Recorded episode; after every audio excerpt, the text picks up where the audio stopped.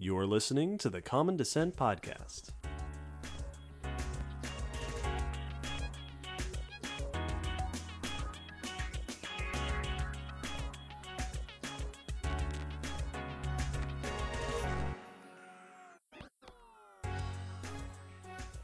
Hello, David.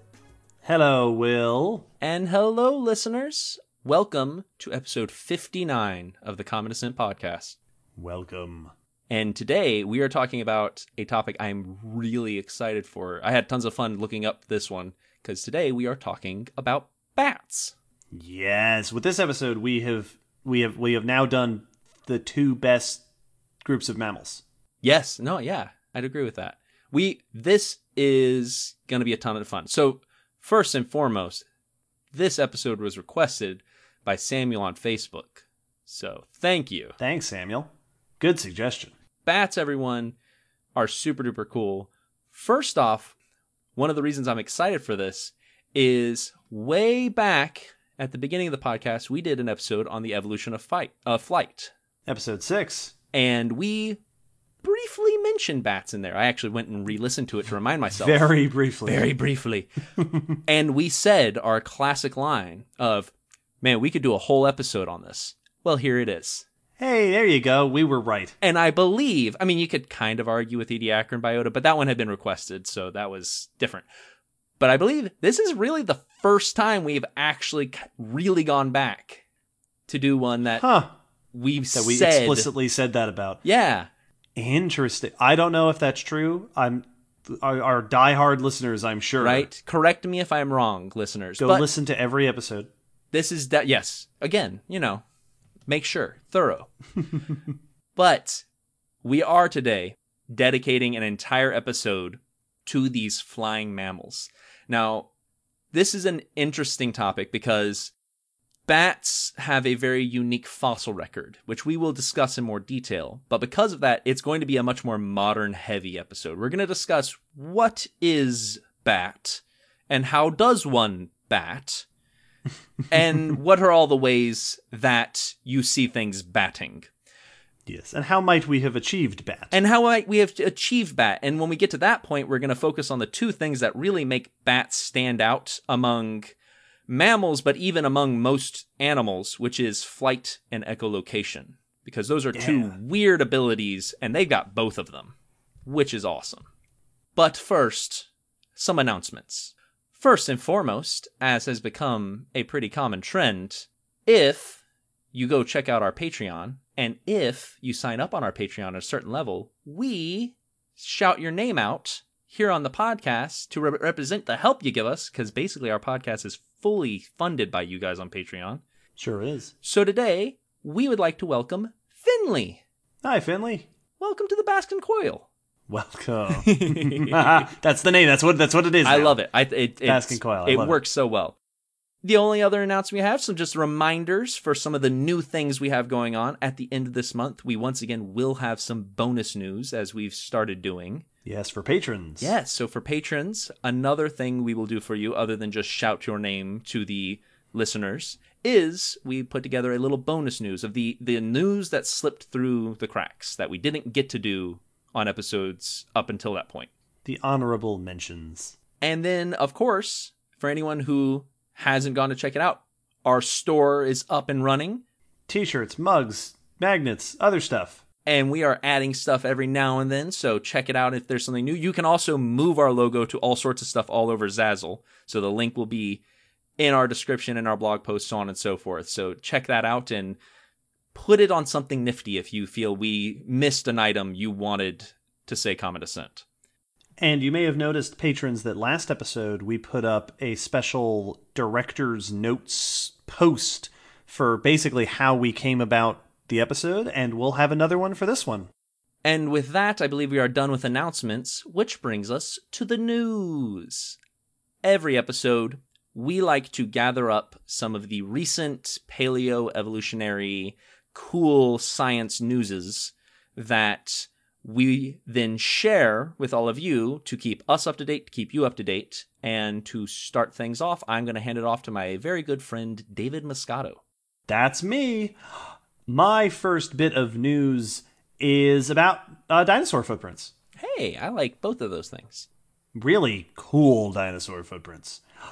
This is research by Kyung Soo Kim et al. in Scientific Reports. We will link to an article in Gizmodo by George Dvorsky, which will have some really fantastic pictures of the footprints we're about to discuss. You can absolutely tell that Game of Thrones just came out because as soon as you said George, my brain went R. R. Martin. R. R. Martin. These are footprints that come from the early Cretaceous of Korea. And what makes them unique is that they preserve some of the best scale impressions we've ever seen. It's kind of unreal looking when you look at the pictures. Because, of course, dinosaurs have scales on their feet. They're footsies. This is the Jinju Formation in Korea. The tracks belong to an ichno ichnotaxon. So, we, as we've discussed before, footprints and traces don't get assigned to a particular species of known animal. They get their own species names because it's very difficult to say this footprint was made by this particular dinosaur species. It, t- it takes a lot of real clear evidence to be able to, for, for people to be willing to attach trackways to a known species. So this is a trackway that is uh, known as Mini Minisauripus, which is tiny lizard feet. Yeah. Which belong to a very small two legged dinosaur. The tracks are only about an inch long, so very small creature. There are four tracks in a trackway preserved along this trail, plus an isolated extra one that's off by itself. They're sitting on sandstone covered by a very thin layer of mudstone, which hints at how they were created. More on that in a second. A few things that are cool about them they are the oldest known tracks of Minisauripus. They are not the first to have skin impressions, but all of the tracks contain skin impressions, and they show the skin impressions, the scale impressions, across the entire foot. So it looks like you're just staring at the, the bottom of the foot of this dinosaur. It's they're beautiful. They're beautiful prints. They are exceptionally well made. This is really cool because understanding the scale patterns, the skin patterns on ancient creatures is something we very rarely get a look at. Uh, this is also a f- new feature that can help to potentially identify this taxon. That now you have not just the shape of the foot, but the actual skin impressions along the foot, which is incredible. The scales that they see, these are preserved in the highest, as- as the authors say in the paper, the highest resolution of detail yet recorded for any dinosaur skin impressions. Any dinosaur skin impressions That's significant. anywhere on the body. The tracks preserve that also the scales across the feet are less than half a millimeter wide. They're across the whole feet. The skin pattern, this is I thought was really interesting, is what we see in theropods. Mm-hmm. So it supports the identification of these tracks as being theropod dinosaur tracks, little, you know, bird-like dinosaurs. Yeah. And there's even because the impressions are so well preserved, you can even see the loose skin stretched between the toes, Oh, that's cool. which is very very cool. Uh, and then of course, because there are uh, there's a trackway, the researchers are able to use the length of the footstep and the size of the footprint to estimate the size of the animal, which they estimate at just under a foot long. So really tiny little creature. Cute. They calculate that it was walking about five and a half miles per hour, which is just an awesome number to know. That it was Yeah. just scooting along at just just above human walking speed.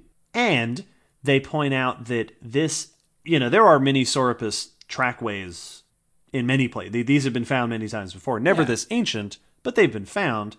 One of the big questions that stands about Minisauripus is these tiny little trackways are they a small dinosaur species or are they babies Yeah. right are they the juveniles of something and the authors make the point that here's yet another trackway of Minisauripus and they are always this small and there has not yet been to date an a large size footprint that matches this morphology so they suggest this is probably a juven uh, probably not a juvenile of something it's probably just a tiny species Yeah. that is leaving these tracks that's full grown at being small. Yes. So, yeah, some really fascinating, well preserved footprints. Uh, they also talked about the conditions in which the footprints were made, which I thought was really, really cool. Because you've got this sandstone with the mudstone layer above it, and the mudstone is what has the tracks in it, that suggests that what was happening was there was a very thin layer of mud on top of the sand or stone beneath it, and that the creature stepped in the mud, which they said would have had to have been sticky enough to prevent smearing. Oh, yeah.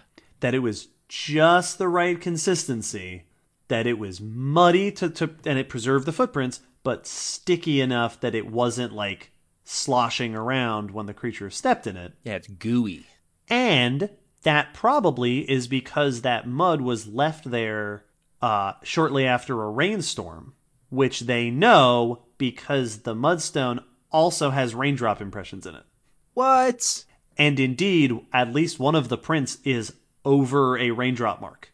So it rained on this mudstone, and then the little dinosaur walked over it. Somebody please draw this little dinosaur on a rainy day right now. this is the best thing about like uh, ichnology, right? Right, trackways is that they tell stories in ways that pure skeletal remains usually do not. yeah, it's a true snapshot. You know, very rarely you will get fossils in snapshots. You know, things in amber, the the the fighting dinos. You would get moments every now and then, but that's like ridiculously rare. With ichno fossils, you are getting literally a glimpse into the moment into a day in the life of that animal. Yes, I, I somewhere I don't remember who wrote this. I read this somewhere. Somebody said a fossil will a body fossil you will usually give you a picture. A trace fossil will usually give you a video. Yeah. Exactly. Maybe a GIF is a better I think a GIF. Yeah. a GIF. Yes, a trace a trace fossil is a GIF. Yes. it leaves you a GIF. it's that's my favorite thing about them is it it now you can you can apply usually not complex behavior like we don't know you know much about what this animal but we can tell you how big it was and how fast it was moving which can start to fill in a, a lot you know now you can picture it was it cautiously moving or was it darting around like squirrels and like Yeah. I don't know that it just fills in the blanks in a way that you don't usually get to, and I love that. Well, my first bit of news is a little newer in the fact that it is happening right now. What? There are two species of European crow that, according to the research, are in the process or have been recently in the process, depending on how you want to look at, of speciating, of splitting into two Ooh. fully separate species. Intriguing. Yes. So this is research done by Ulrich Knief et al. in Nature, Ecology, and Evolution. And the article we'll be linking to is on Science Alert by Michelle Starr. So the two crow species we're discussing are in Europe, and they're split between the western and eastern areas of Europe. In the west, you have the carrion crow, Corvus corone, which is a black crow. And in the eastern eh, side of Europe, you have the hooded crow, Corvus cornix, which is a gray colored crow. Now, one little sliver in between their two territories along the a river in Germany, River Elbe, they overlap. Their territories, their Venn diagrams meet. And in that area, they do hybridize. Now, this is where it gets a little interesting and what drew attention because their hybrids are fertile Episode 44. it is typically not always you know, we, we found my, multiple hybrids that are fertile but it typically with two species when they hybridize the common expectation is that the hybrid is not viable it's not fertile or it's not as good for some for some reason there's a reason they don't do that or that it doesn't Right. persist there's, when there's they a do selective pressure against it. Exactly. Now here, functionally, it's a good crow. So they looked into the situation a bit more. So the researchers did a genetic analysis looking at the two genomes. They went through and analyzed 400 birds from both zones and the hybrid zone. So all over. And they found that the genetic codes were basically identical except for two major differences detected, both of which dealt with feather color. Surprise, surprise. Okay, black versus gray. Absolutely. The gray alleles are not found in the west zone, and the black alleles are not found in the eastern zone. So Makes sense. you're missing the alleles to have the colors that they don't have. Now, looking into this, they think estimates suggest that this diversion probably started from a single species around uh, the time of the last glacial period. So, somewhere beh- between 115,000 to 11,000 years ago, where alternating periods of glacial movement and temperature change separated the population, split it. And by the time things warmed up and they were able to come back together, they were different enough. They had mutated so that now the colors were different, which evidently was enough because these birds seem to select pretty heavily based on color. Right, right. So when you're choosing your mate, Yes. you're just not even thinking about the other colored crow. Absolutely. So, as the article very classically puts it, in this case, birds of a feather, uh, uh, birds of a feather, literally do flock together. they are looking at color. That's how they're choosing their mate, which is why they suspect the fertile, functional hybrids aren't persisting because they don't look like either. Interesting. So the only difference, the the, the, the tiny difference that that set them on their diverging paths was a color was just a little bit of genetic control over color. It was a And- a, a costume alternate. Yes, yeah, the alternate skin. That's all it is. that all, since all the other genetics are so similar, they can still Yeah. reproduce together, but they don't. They are socially split. Yes. They are behaviorally isolated. And when they do hybridize, then no one else from the other sides pick the hybrid. Right, because they're the wrong color. They're they're in between. They're not as gray and they're not as black. They're a, a, a mixture of the colors. So if this continues, eventually we suspect that they would stop producing fertile hybrids altogether. So we're kind of in the mid process. They do have different species names, but are they are the same species all but for the fact that they won't pick each other. It's fascinating that such a tiny change Yeah. can set them on that pathway. it's you would think especially for such closely rel like proximity that just happenstance of mating eventually they would have just merged back together. You know that just just moments of well you're the only mate i could find so and then over time that would have just blended it you know. It doesn't seem like it's enough but evidently a little bit can it only takes a little bit to speciate in certain situations This is how you end up with birds and frogs and bugs and stuff that are different species only by virtue of the song they sing. Yeah. Or, you know, stuff like that. it's how those numbers can skyrocket too. It's why there's like you know so many amphibians. It's cool because a lot of them are really really similar, but they're different enough. Yep. They sing a different song so Yep. they don't attract each other. Very cool. And we get, like we discussed in that in episode 44, hybridization allows us to peek into the speciation process Yes. as it's going on. Yeah, I love it. Well, speaking of new species, my next bit of news is about a potential new relative of humans. What? Uh, yeah, right? I, I New already, species. I already have really big family reunions. I think I'm I'm I'm good. Well, get one more. Buy a plane ticket Pull up from another the chair.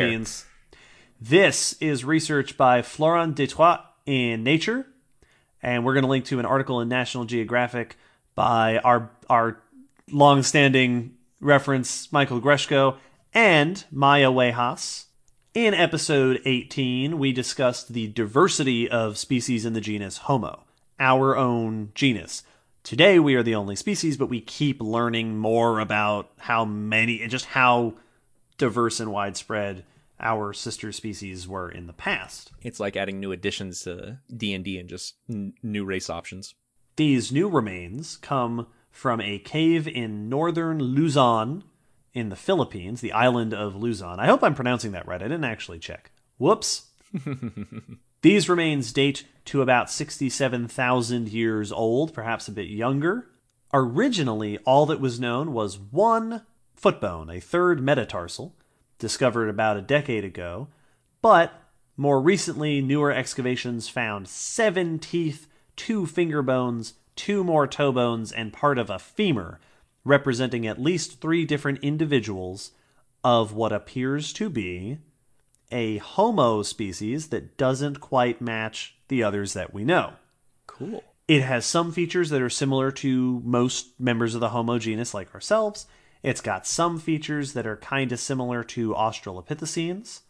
It is a small sized hominin, similar to Homo floresiensis, the famous quote hobbit. I hate calling it the hobbit. I don't like that nickname, but the hobbit from Flores mm-hmm. in Indonesia. Based on all these different morphological traits, the researchers have named it Homo luzonensis, the human from the island of Luzon. Very cool. Now, not everyone is totally on board with the new species designation. Some authors have pointed out that it'd really be nice to have more than a few little fragments of bone, which is true. They're not wrong. Also, it's young enough that we could theoretically get DNA from it. But, as we discussed in episode 34 about ancient DNA, places that are hot and humid are not great for DNA preservation, and the researchers have tried to get DNA and they just couldn't retrieve any from it. Bomber.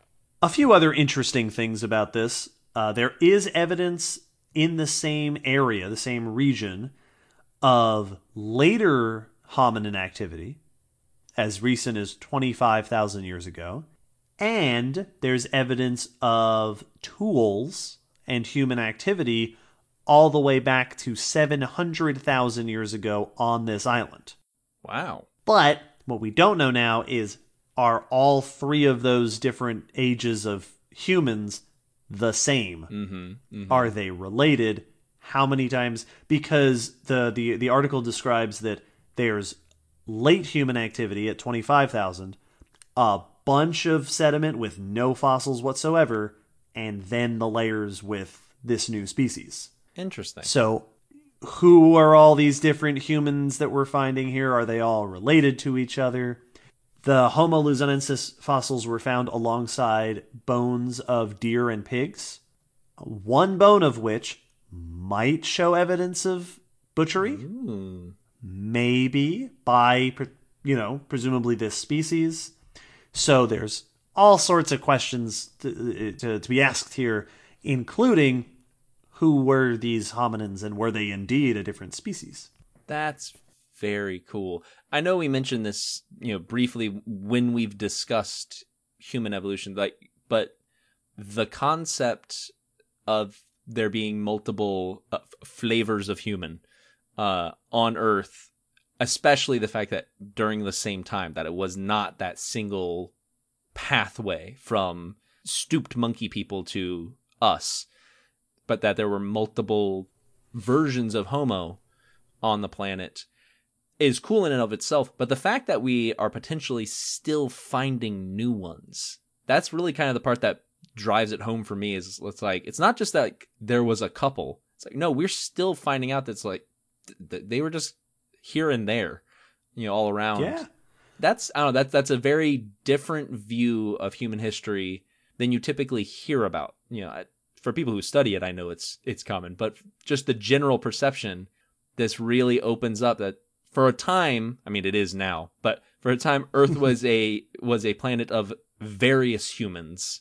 Of apes. Yeah, before it was just us humans.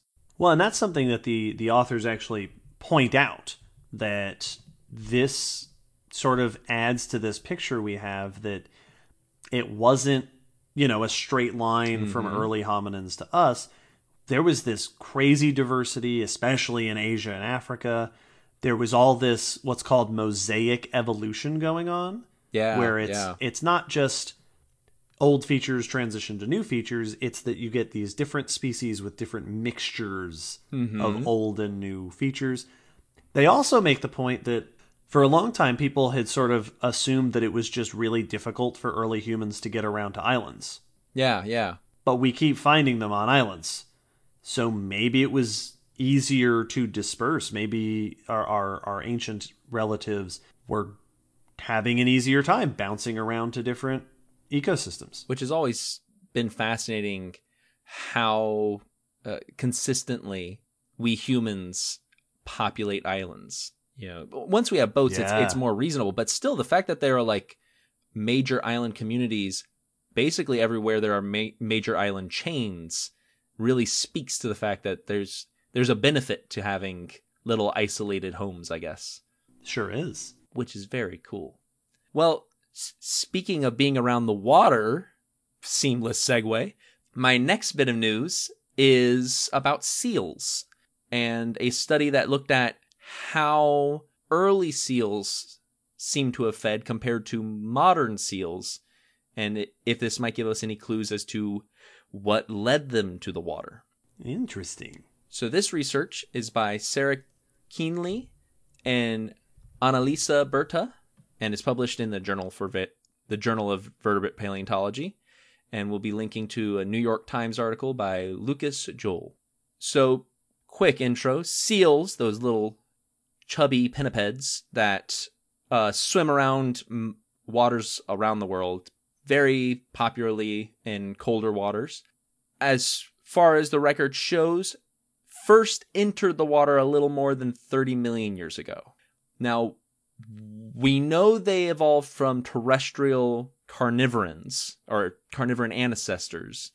And so we know they came from terrestrial animals who were related to your same group that contains bears, cats, dogs, all those all those popular mammals.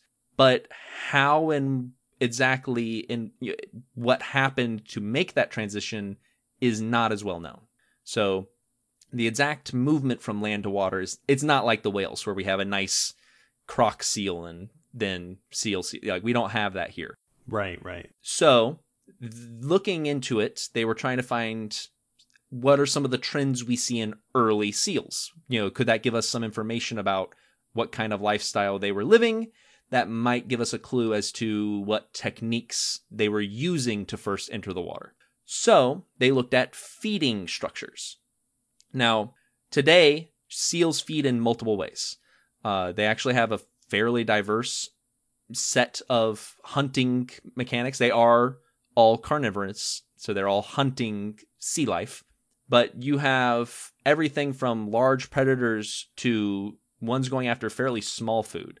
The one, the probably the, the most exciting example is the leopard seal, which it hunts penguins, and they listed that under the biting hunting technique. It has large, strong jaws with big, really scary looking teeth.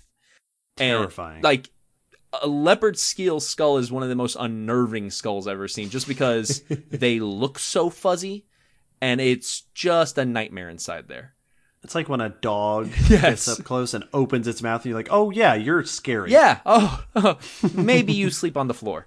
Uh, when they hunt, they catch a seal, they bite it, and then they shake. They sh- tear it apart until they get to pieces that they can swallow.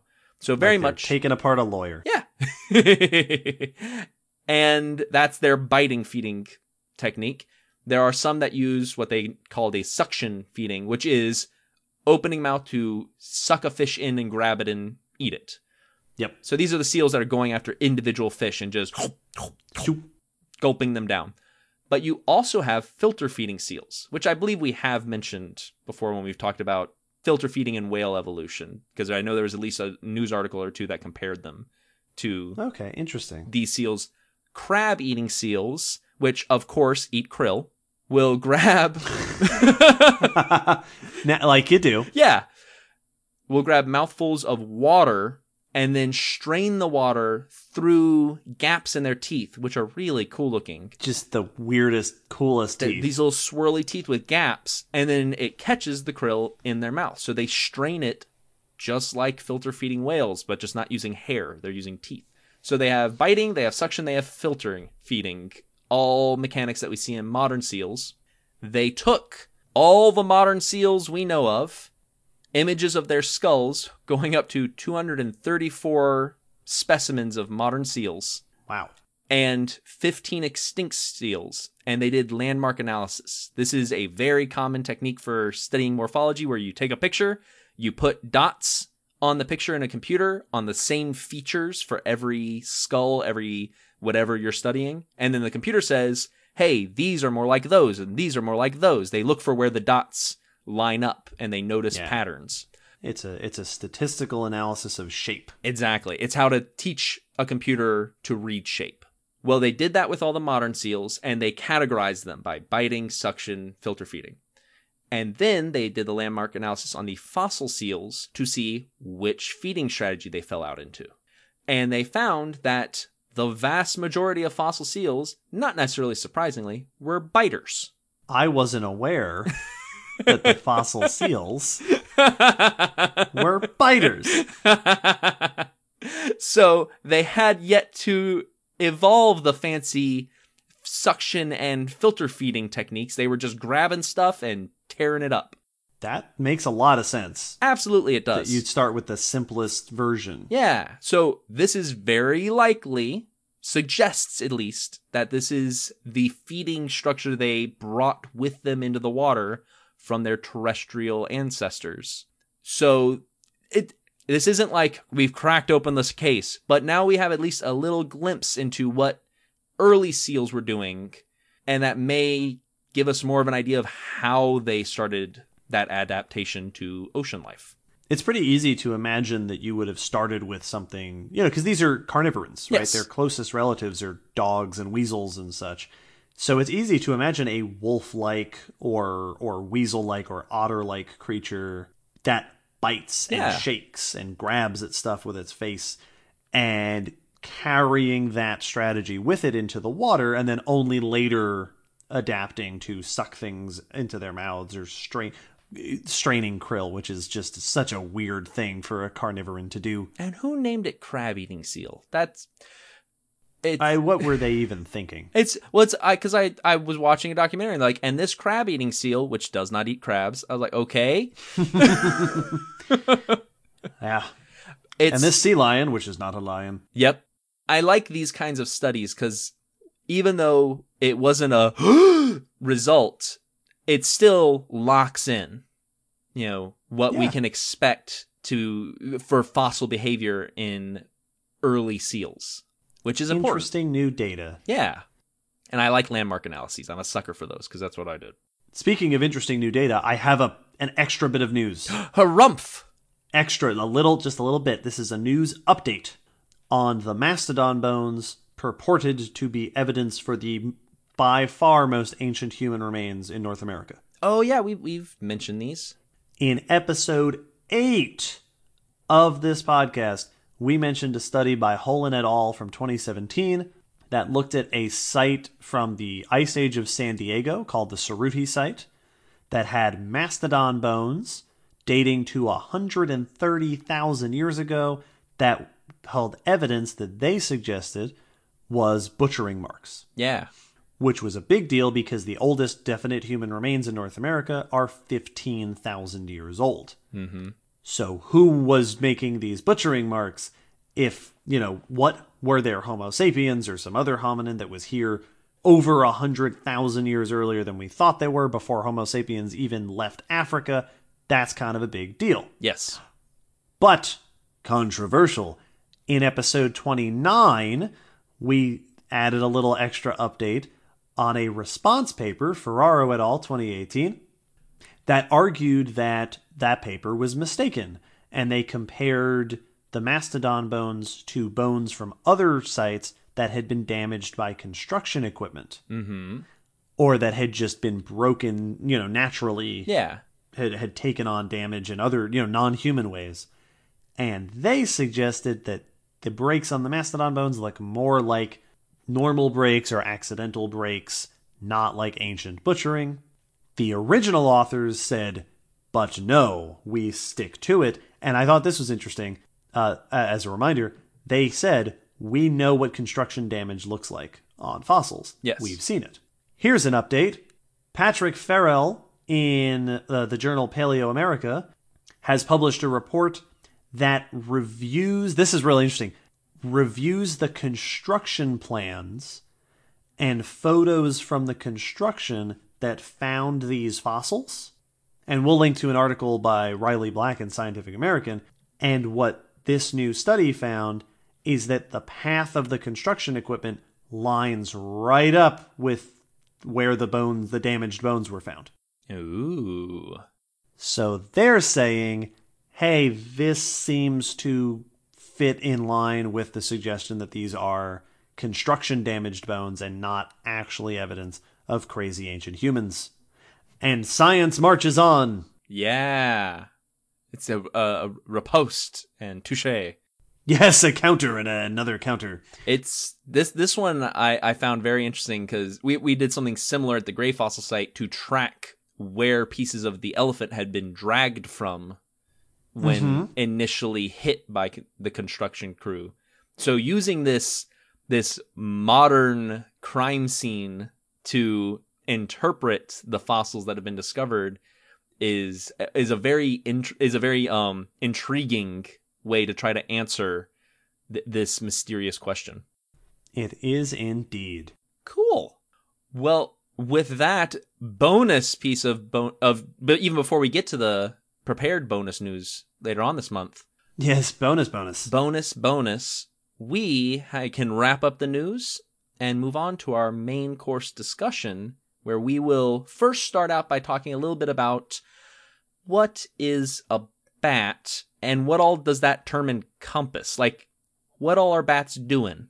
And we'll get into that after this short jingle.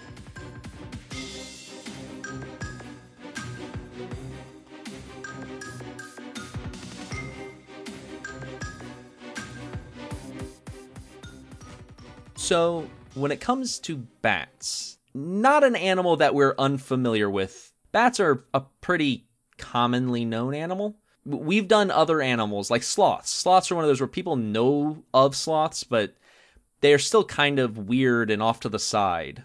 Yeah, Yeah. they're rare. They're, Yeah. you- most people haven't seen sloths. Bats are so not that. No, And bats are everywhere. They're everywhere. They're part of our culture. We talk about them all the time. This is partially just because they are literally everywhere and they are super numerous. They are the second most numerous clade of mammals, just behind rodents, with roughly 1,200 described species at max. For comparison, there's only 5,500 or so mammal species total. Yeah. So they're more than a fifth They encompass mammals. 20% of mammals. and they're found worldwide. It's estimated that there could be up to a billion bats worldwide, Like individual bats. individual bats. wow. And they are basically everywhere but the Arctics and sometimes islands. You know, islands they don't always make it to, but that's right. par for They're the one of the few groups of mammals that regularly colonizes islands around the world. Because for the same reason birds do. Yes. When we're looking at bats, it it's kind of easy to be to get into the mindset of well, we know bats. Like a bat is a bat. They're a flying mammal. They are the only flying mammal and the fourth animal ever to achieve flight, which is important and impressive. Yeah. But I don't know, they they I feel like it's very easy to get blasé about bats. You know, they they're used in every bit of pop culture imaginable. Like That's you know, true. That if you've ever seen a Batman thing, you've seen a bat because they show up at some point. Yes. And if you live in this part of the world, yes. uh, once a year, that for about a month, bats take over everything. Yeah. And so it's it's very easy to kind of overlook the bat. I am here today to try to turn that mentality around cuz oh my gosh everyone. Bats You don't know bats. they are ridiculously diverse in behavior, in size, in techniques of how they survive, and some of the ways that they have come about answering the question of survival is so weird. Like, bats are crazy. First and foremost, they have huge size range. When it comes to bats, most of them, the bats we think of, are like mouse sized. You know, just Yeah. small, but you know, mouse sized. The largest bats are going to be the flying foxes, and some of those can get five to six foot wingspans, so almost two meters. And the heaviest ones weigh over three pounds, Wow. which for a bat, that's Well, lay off on the fruit, bat. right, right. you really let yourself go. It's yeah, cut, slow down. The smallest bat, and this this is already getting into where bats are starting to be the most of what they do. Kitti's hog-nosed bat, also known as the bumblebee bat, is found in western Thailand and southeast Myanmar and has a wingspan of about six inches. At full, at when you measure its body length, it's one and a quarter inch. So we're talking 15 centimeter wingspan, three three centimeter bat, and weighs 0.07 ounces or two grams, which is less than a penny. An American penny. I know a lot of other people don't have pennies, but we do. that that eh, these are the kinds of things where you have to say you've got to be nearing the the limits. And indeed they are because arguably they are the world's smallest mammal.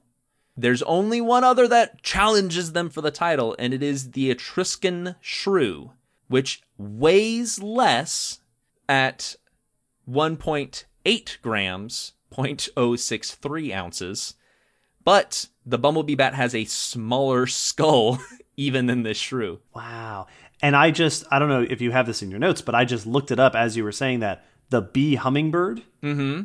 which is the smallest bird, is the same weight, maybe a little less, and a little bit longer. So, like, this is a this is getting close to as small as I'm sure non-amphibian vertebrates. Yeah, or yeah, or fish, or some Yeah, weird yeah. fish out there. Cheaters. Well, what's so crazy about this is, and now I don't know how many of our listeners can sympathize with with this experience, but if you ever held a bat skull, they are like a regular size, like a mouse sized bat, is paper thin. it's so delicate. So to imagine the skeleton of a creature that weighs two grams, just what are you even made of? Yeah. Are you threatened by when people sneeze near you? Because that's it's If you get hit by a beetle while you're flying, do you just fall out of the? just implode. now, when it comes to bats and their activity, you know, talking about a bit of their behavior, most bats are nocturnal. That's kind of the assumed bat behavior, but not all. There are plenty of diurnal, daytime flying bats. Typically, these are going to be split between your small insect eating bats flying at night and your bigger fruit or other vegetation eating bats during the day. We're going to get into those groups more later, so don't worry. I'm going to break down that, but right now we're just focusing on what bats do. And the big difference you see between here is that, unlike the saying blind as a bat, which is never ever true, Nope. the ones that fly during the day have very good eyesight and tend to have very different faces. They get the name flying fox because they have a very dog like face. Yeah, they look like puppies. They're They look- adorable. they're adorable little, you know, umbrella puppies. And then the others have much larger ears. They use that famous echolocation sonar to track at night. Now, we'll we'll discuss that echolocation note later on like I mentioned. We're going to get into the nitty-gritty of how they fly and how they echolocate, but I'm going to touch on them every now and then. So I don't want it to feel like I'm leaving loose threads. They will get tied up or we'll get to them. they'll kind of get tied up. These are bats. It's you can we can, We'll see. we can only tie up so many threads. Another thing I found very interesting that I discovered is bats are unusually long lived Yeah. for I've their heard that. size. Yes. So some bats can live up to their 20s with one case of one documented case of a brown bat living to 30. Wow. Now that's not ridiculously old, but when you're comparing the size, which interesting fun fact when you're analyzing animal ages, especially mammal age ranges, you actually have to adjust for size. Uh, you can't just compare one to one because big animals take longer to grow that big typically and metabolisms factor in. There's a there's a big complicated equation to figure out. Uh, it's the longevity quotient that you can calculate. But basically, what it means is if you take the oldest living mammal, the bowhead whale, at 211 years, which, gah, Wow. if you adjust for size, most bats actually be comparatively living four times as long as that whale. That if you scaled the whale down to that size, to, to, to a bat size, or vice versa, the amount of time they're living for the size they are, the bat's living a longevity quotient four times bigger than what's calculated for the whale. So it's it's estimate right. Our our estimate for the bats would be four times shorter. Yeah. Fascinating. It's, Why? They they are often living much longer than animals of similar size. The answer for why is hard, hard to pin down because it's weird.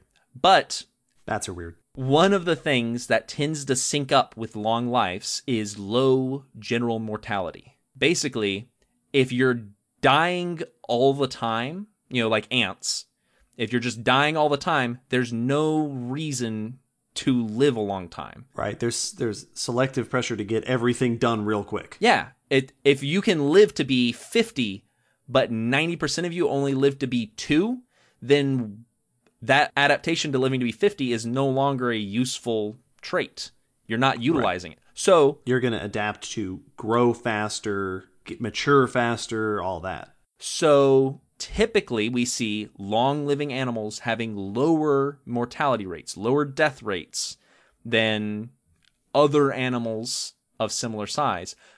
And for bats, the two answers for why this might be is A, they can fly. Yeah. And flying sure does get you out of a lot of trouble. Flying helps them avoid predators, helps them stay out of danger, helps them reach food that others can't reach, which all helps you to live healthy lives and not die as often. The other one is an interesting one. Many bats hibernate, and hibernation True. takes you out of the whole game for periods of time, during which you have lower predation and lower risk of accident. So you just kind of skip portions where things could go wrong. Inter- you skip, in, in many cases, the most dangerous part of the year. Yeah. What a good strategy. So there's there's suggestions that maybe these behaviors that bats have help them live longer by getting around trouble. In line with long-lived animals, they also don't have a lot of babies, which you wouldn't expect for something small. Yeah, I, I always you you imagine like a mouse that just is pumping out tons of babies, a whole big litter. Because again, you got to get all those babies out because you're a mouse. By You next year, most next of month. those are going to be dead. Yes, and so might you. Yes. So bats tend to only give birth uh, once a year, and females tend to have just a few, like one to three babies. Interesting. I wonder if that's also an adaptation, uh, part of being a flying animal. Yeah, that's also something that's kind of unique among bats and other flying animals. Is birds have to make a nest and they have to leave the babies there and they have to come back to the nest. Bats have a baby and then the baby holds on to them like a, like a little orangutan and then they fly away with their baby, which is another very useful adaptation they have. And that's the other thing I was going to say is mammal bats. Just because they're mammals, are the only flying animals that carry their babies within them. Yes. Both when they're pregnant, right? You have to carry that fetus, but even after you're born, Just hanging on the belly. carrying the bat around, which is just because they're adapted to climb on things. Yes, they're So clingers. they, they hang. can cling on to mom. So, I mean, if you had a litter of, you know, 30 pups, are they pups? Are bats pups? yes, they are pups. You know, then you, how are you going to fly around with your big pregnant mama bat belly? Yeah, you can't. Your brood. you can't manage that way. The swarm. well, you'd be stuck in the cave, which then brings in all of the dangers of being isolated to one area with your young. Fascinating. So this also connects as I talk about what they eat. Bats eat a surprisingly varied amount of foods. Blood.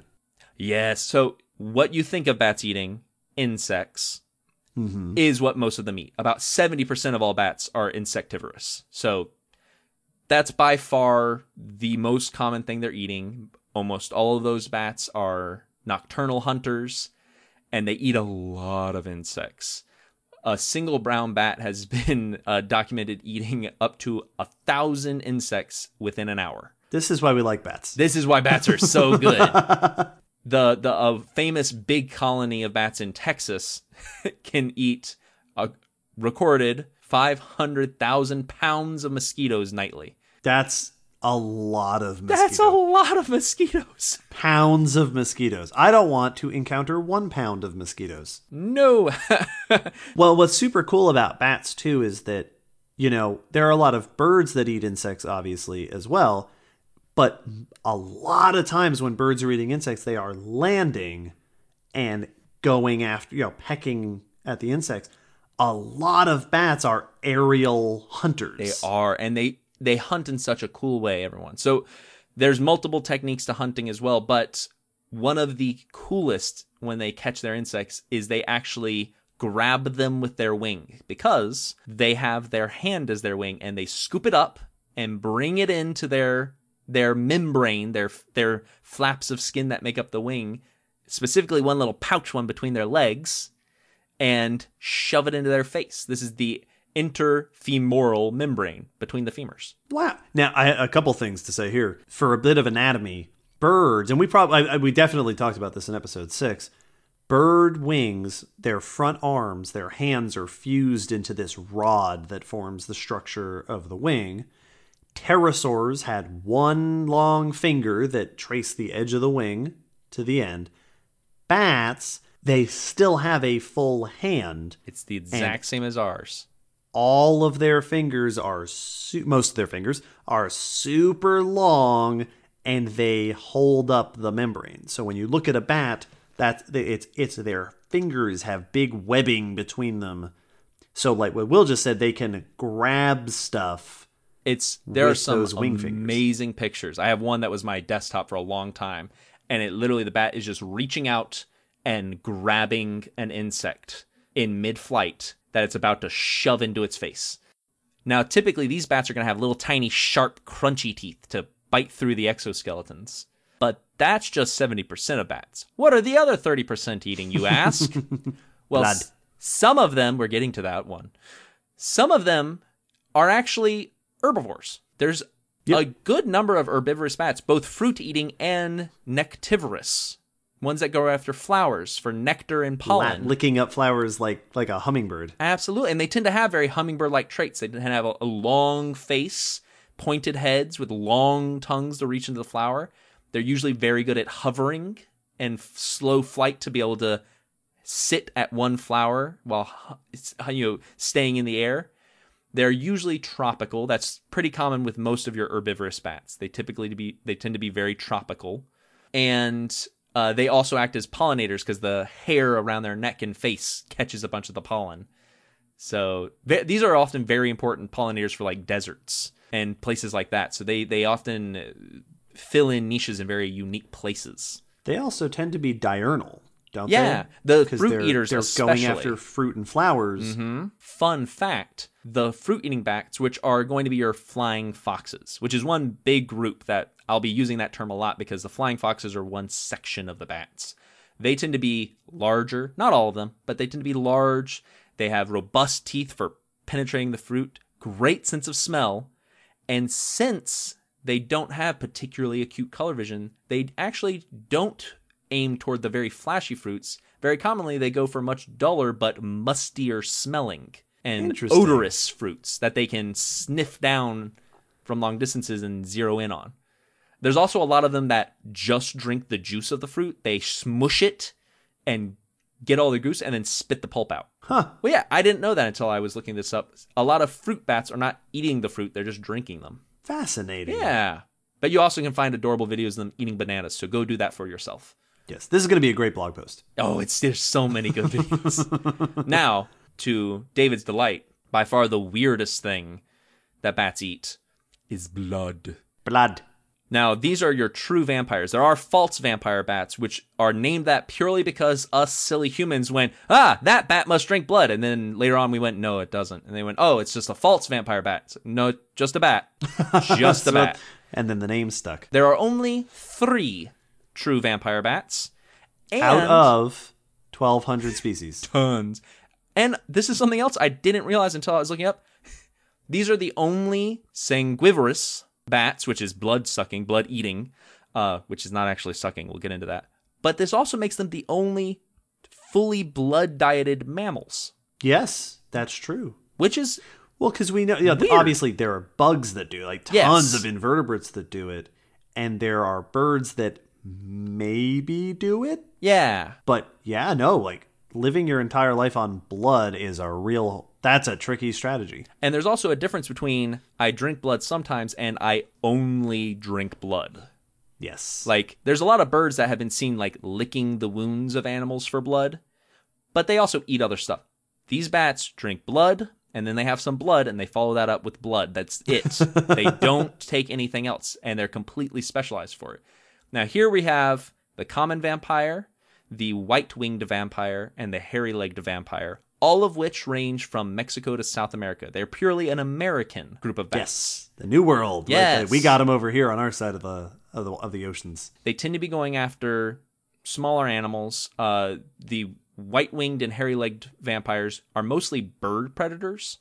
And the common vampire, which is what you're typically thinking of, that is going after mammals. So that's the one that you always see videos of them going after, like the ankles of cows and stuff like that. The vampires have some crazy features. They have very sharp V shaped incisors that are self sharpening. So they're like little razor blades to make a little V cut in the prey. And then their saliva has an anticoagulant uh, and an anti clotting, which are slightly different, that keep the blood flowing. Crazy thing I learned is their anti clotting enzyme in their saliva, they don't work on just any blood.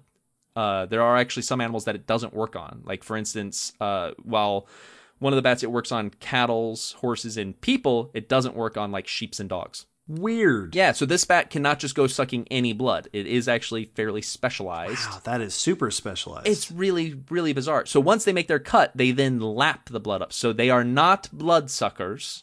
They are they no, the lap blood's it. coming to them. Yes, and they They're just, just catching they, it. They're yeah, well they're cleaning it up. They're tidy, and Yes. oh, you're bleeding. Hang on Yeah, a second. ooh, let me let me just get that. it's gonna get you. all over the place. I'll keep this going. you go get help. Uh, Where are you going? they have a little sharp pointed tongue and there are grooves down the side that actually capillary action the blood in the top of the tongue doesn't get blood on it so they're not licking the blood they're strawing it up just via Wow. physics they also have heat sensing organs in their nose to see infrared so little predator bats. And my favorite feature these bats they can fly all bats can fly. There are no flightless bats. Which is a fascinating sentence. yes. These bats though they're very maneuverable because they have to zip in and out of their prey but they're also good for very long distance to get to their prey. They though are one of the few bats that has adapted to very terrestrial lifestyle. They can fold their wings up and crawl around to sneak up on their prey Yep. to get in close It looks like the way that, and uh, this is topical, Yeah. but uh, when you see Daenerys's dragons yes in exactly Game of Thrones walking, it's like that. They But- fold the wings up and they walk on them. when they fold their wings up, they come in almost perfectly in the body. So they just have two little front arms. Like if you glanced at a vampire bat when it's on the ground, you would not initially know that it had wings. 'Cause like they- a fat shrew. it's so cool. They are one of the few bats that can actually leap and take off from the ground. So they can do this little push up jump. And they're the only bat that can gallop that has What? developed running. And considering that most bats can't move around on the ground basically at all, so running was lost in the bat group, presumably.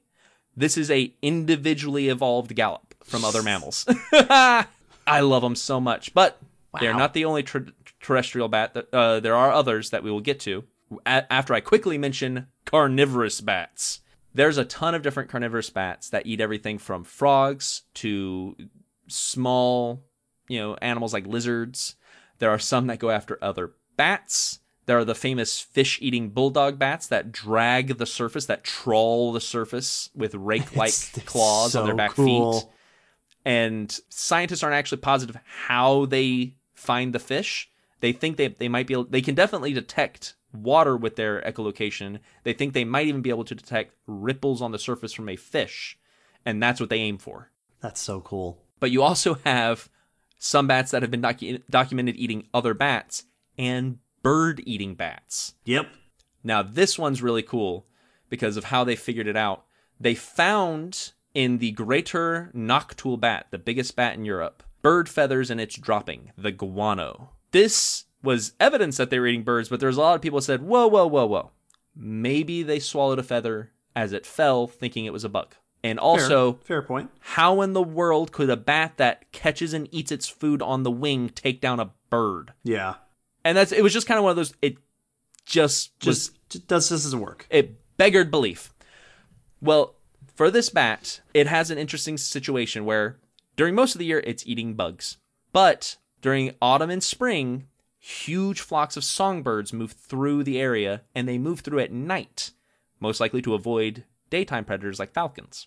To figure out if they were indeed eating some boids, they did blood tests and they looked for chemicals in the blood during the bird flocks uh, migrations and during their insectivorous times of years when we knew they were just eating insects to see if the blood matched up with chemical traces of the food.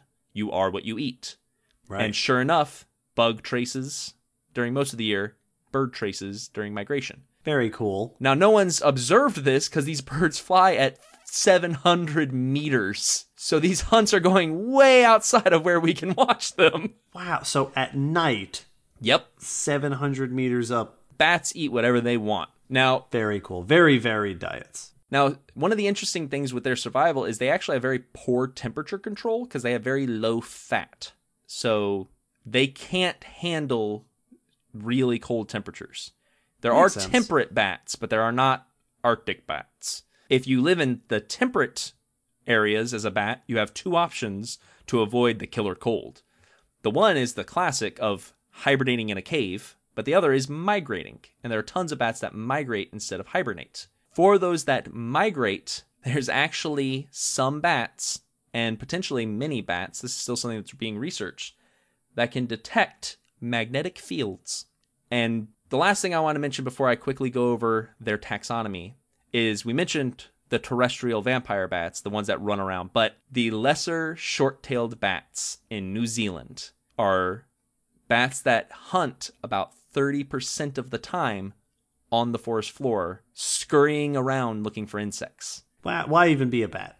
It's so fantastic watching them scuttle around because they they you can see their little wings perfectly folded up just like the dragons and they actually have very thick wing membranes very leathery that and the wing folds up underneath the membrane likely to protect it while they're scurrying around the underbrush That's super cool. they also have reduced some of the finger joints potentially to bring down the bulk of the wing so that their second wing digit is much smaller. Their thumbs, which on all bats have the one claw, the, the one claw, but beware. But these have large talon like claws on the thumb and the back feet to scurry up trees. and they're actually nest in burrows or they roost in burrows and logs, and they'll even dig it out by chewing it away with their teeth. So these are sometimes known as burrowing bats. So this is this is a group of bats that is potentially on the way to flightlessness. yeah. So and of course it would be New Zealand. Yes, That's of where it course would it have is. to happen. Of course it is. Now, there's tons more I could go over, but let me talk a little bit about where these weird mammals are grouped among mammals.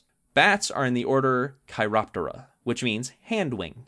There's roughly 20 families of bats that contain all those many species, and traditionally, what you will usually see listed are two suborders the Microchiroptera and the Megachiroptera, Also delightfully called microbats and megabats. which, yeah, great names. now, your microbats are quote unquote the traditional bat. Small, nocturnal, insect eating. They all echolocate, so they're using sonar to hunt. They are found in tropical temperate ranges all around the world.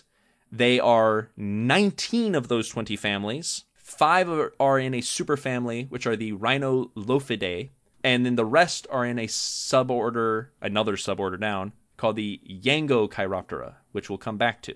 These are notable from the next group we're going to talk about because when you look at their wings, they have but one claw on the thumb.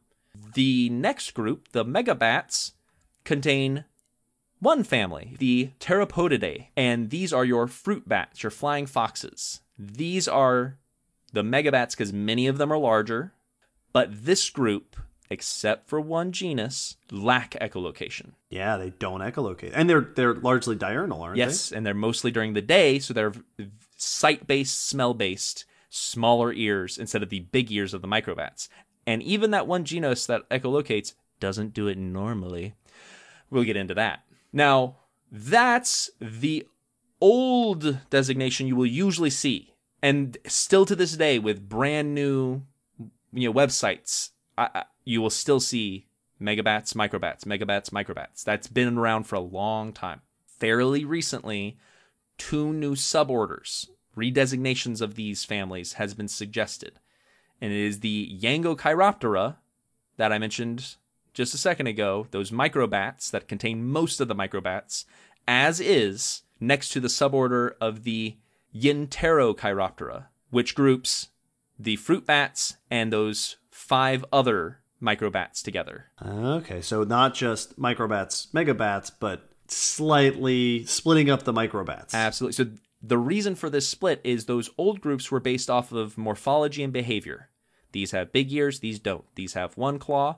The megabats, I forgot to mention this, have two claws, which is something I didn't know until I started doing this research. They have a thumb claw and their first finger has a claw At the end of the wing? at the end of the wingtip. Now it's it's actually Oh. usually not at the very tip of the wing. Believe it or not, the index finger on bats is not the tip of the wing usually. That's usually the middle finger. They have a little short index finger typically, and theirs has a claw. Cool. So it was big ears, small ears, one claw, two claws, echolocation, no echolocation. Now these new groups incorporate genetic data and the fossil record, and it suggests that they're a little more mixed, which is cool, but it also uh, brings up a lot of questions about how these two groups developed and why we see such a mixture of features and characteristics. With that, where's Chiroptera in mammals? What are what are bats most similar to? Classically, when they were first designated, uh, Carl Linnaeus, who we've discussed, We have. first placed bats in a genus uh, Vespertilio, which he put in the order primates. Weird. Yep. And there's some Okay. similarities. There's some Yeah, yeah, physical similarities. Uh, people often point out that megabats, those fruit, those uh, flying foxes, have very superficially lemur-like faces. And they have those those graspy hands. Graspy So I- hands. They're yeah, I see where you're clinging. They're from. climbing. Well, a few years later, uh, German naturalist Johann Friedrich Blumenbach gave them the order Chiroptera, but they were still grouped near primates. So eventually, they got put in a superorder Archonta with tree shrews, colugos, which are a gliding group of mammals, and primates. So they were in this group with these other Near primates, Yeah. but not not gliders, climbers, clingers, insect eaters. Right. And then recent data, updating with the genetics again, has put them in the Laurasiatheria which includes shrews, both groups of ungulates, whales, pangolins, and carnivorans. And according to at least one study, Chiroptera has been grouped as a sister taxon to odd-toed ungulates. So that's your perissodactyls. That's Your your, horses, rhinos, yes. and tapirs. So that's the most current, pretty widely accepted designation for the groups of bats and where they fall in mammal family tree. Is this the final answer? Who knows? Wait, sounds like the final answer is meh. Ugh. What's fascinating to me about that, all that shifting around, is at no point did you say that they grouped near rodents. Nope. Which would have been my first guess. Yep. If I didn't know any them- of that detail. They call them flying rats, but nah, they don't. No, they none of the tests different group. put them there. And a big part of this is a really, really poor fossil record. So when we try to look at, okay, okay, where did you come from? We bring up almost nothing. Right. That's sort of the next step. It's like, all right, well, it's all confusing here. Let's look at the fossil data. Yeah, we'll go to the And then source. And then it's crickets. Yep. And to discuss that, we'll dive into the fossils in just a moment.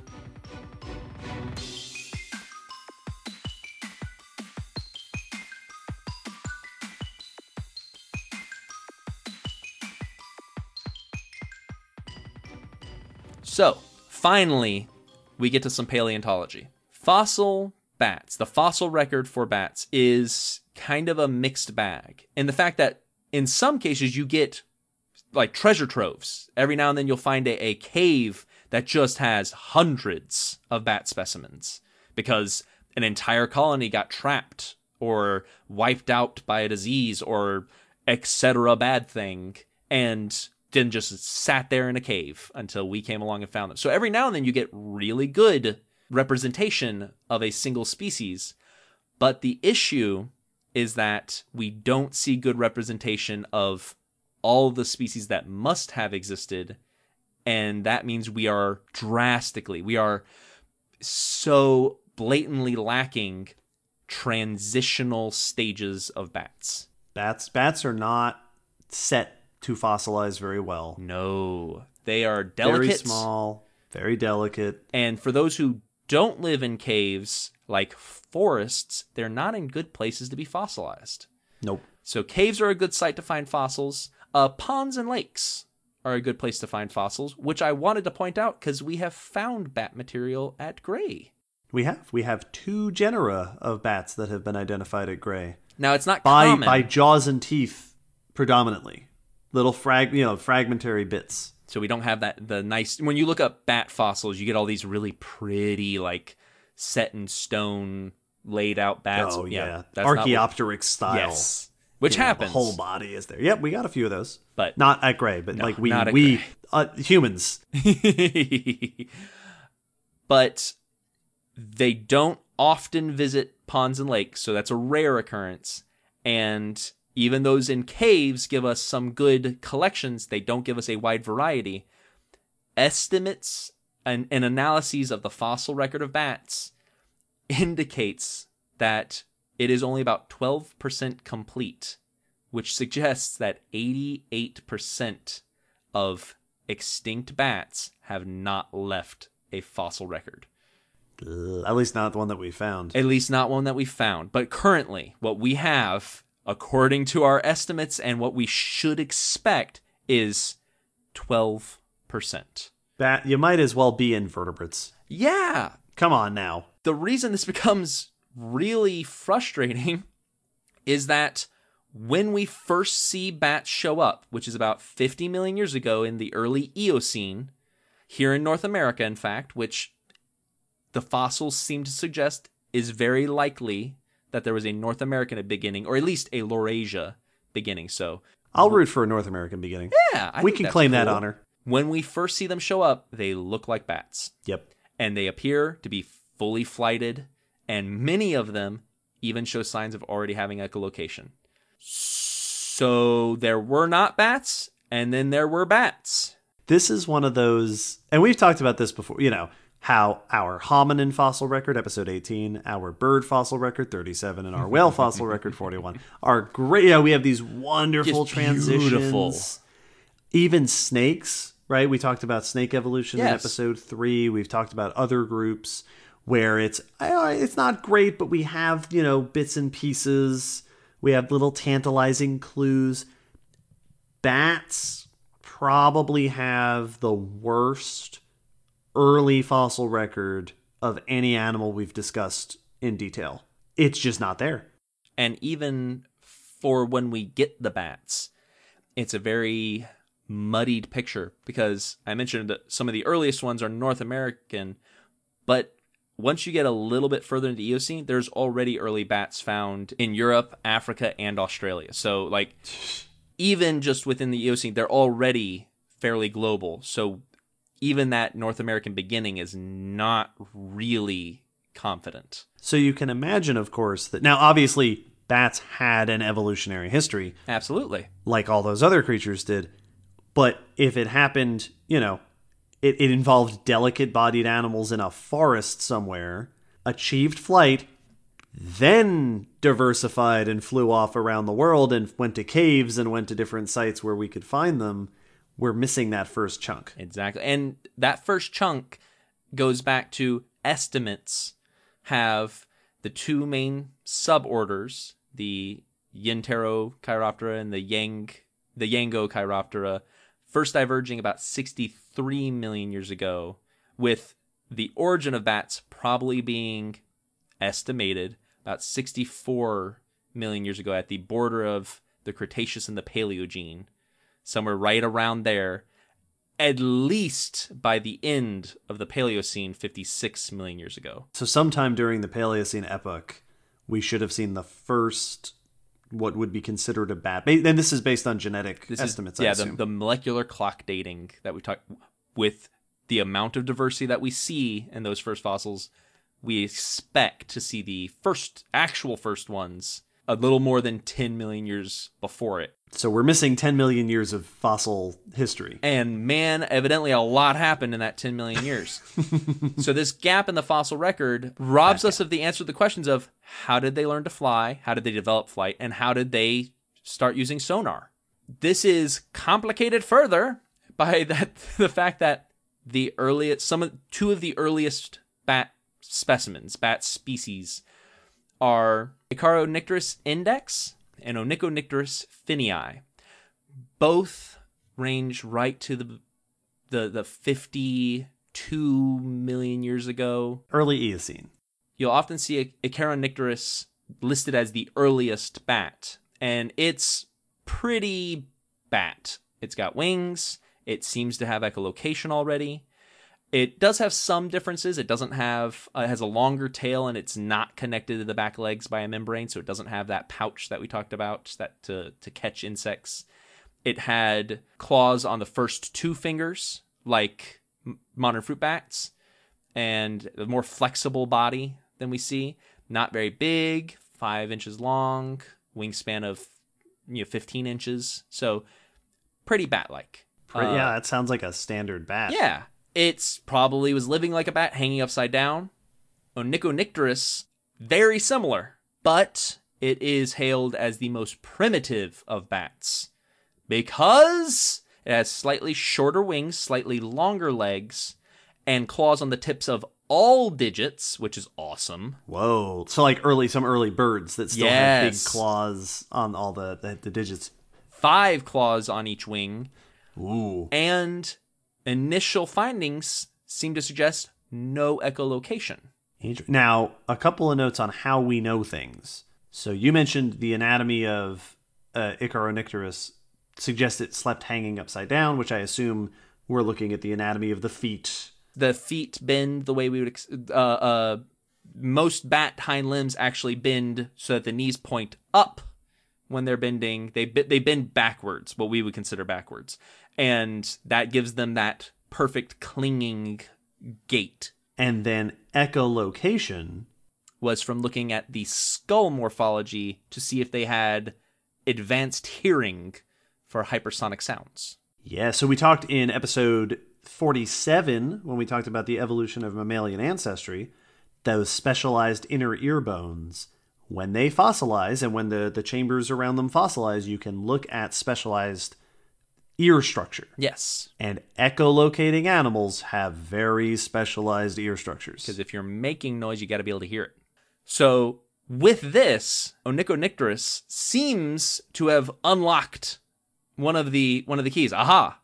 Flight came Aha. first, and then Intriguing. because Yeah, if it's flying, Echolocation later. yeah, if it's flying but not echolocating, that seems to suggest flight came first. Mystery solved. Yay! Of course, and that'll be the end of that until we get later on in the episode. now, Stay this, tuned. This bat they think had a very s- scurrying ability with those those clawed wings that it was probably a very good under limb climber. So they even compared it to like a sloth being able to hang under Oh, limbs and move around. cool. Which may I like have- to imagine it just dropping. yeah, exactly, just and then taking off. So this one may Like have been- Batman. Yes, exactly. I am the knight. And this may be uh, uh, ancestral to the movements that you would have seen in early bat ancestors, scrambling underlimb quadrupedals, four-legged movement. Might be ancestral. Oh. Is one of the suggestions that people Right, have, right, have right, kind of tugged from this specimen. This one has made a lot of news runs. If you look up fossil bat, you'll find at least half a dozen articles yeah. talking about. Well, there's this bat. only so many to talk about. exactly. Now we do find other fossil bats. By the Middle Eocene, diversification of bats is kicking off, and many modern families start to show up. We start seeing uh, uh, fruit bats, the Pteropodidae showing up.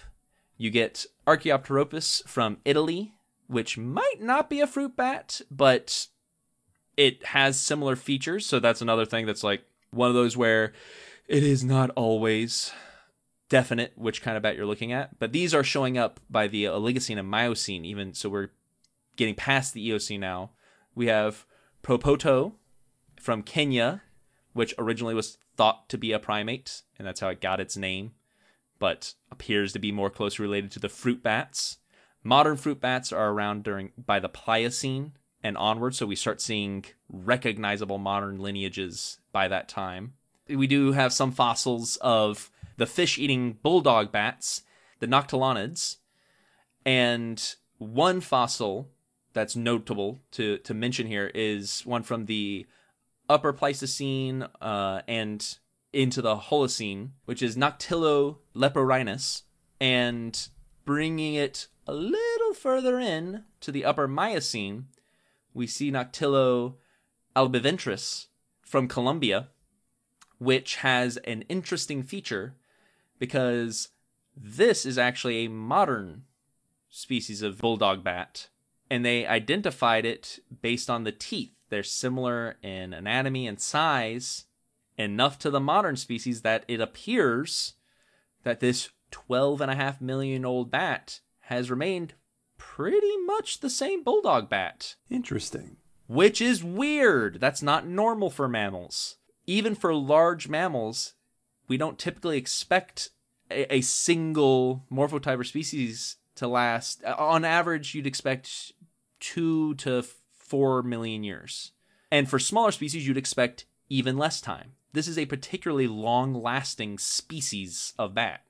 Yeah, or at least something very close to a Uh, yeah. long lasting species.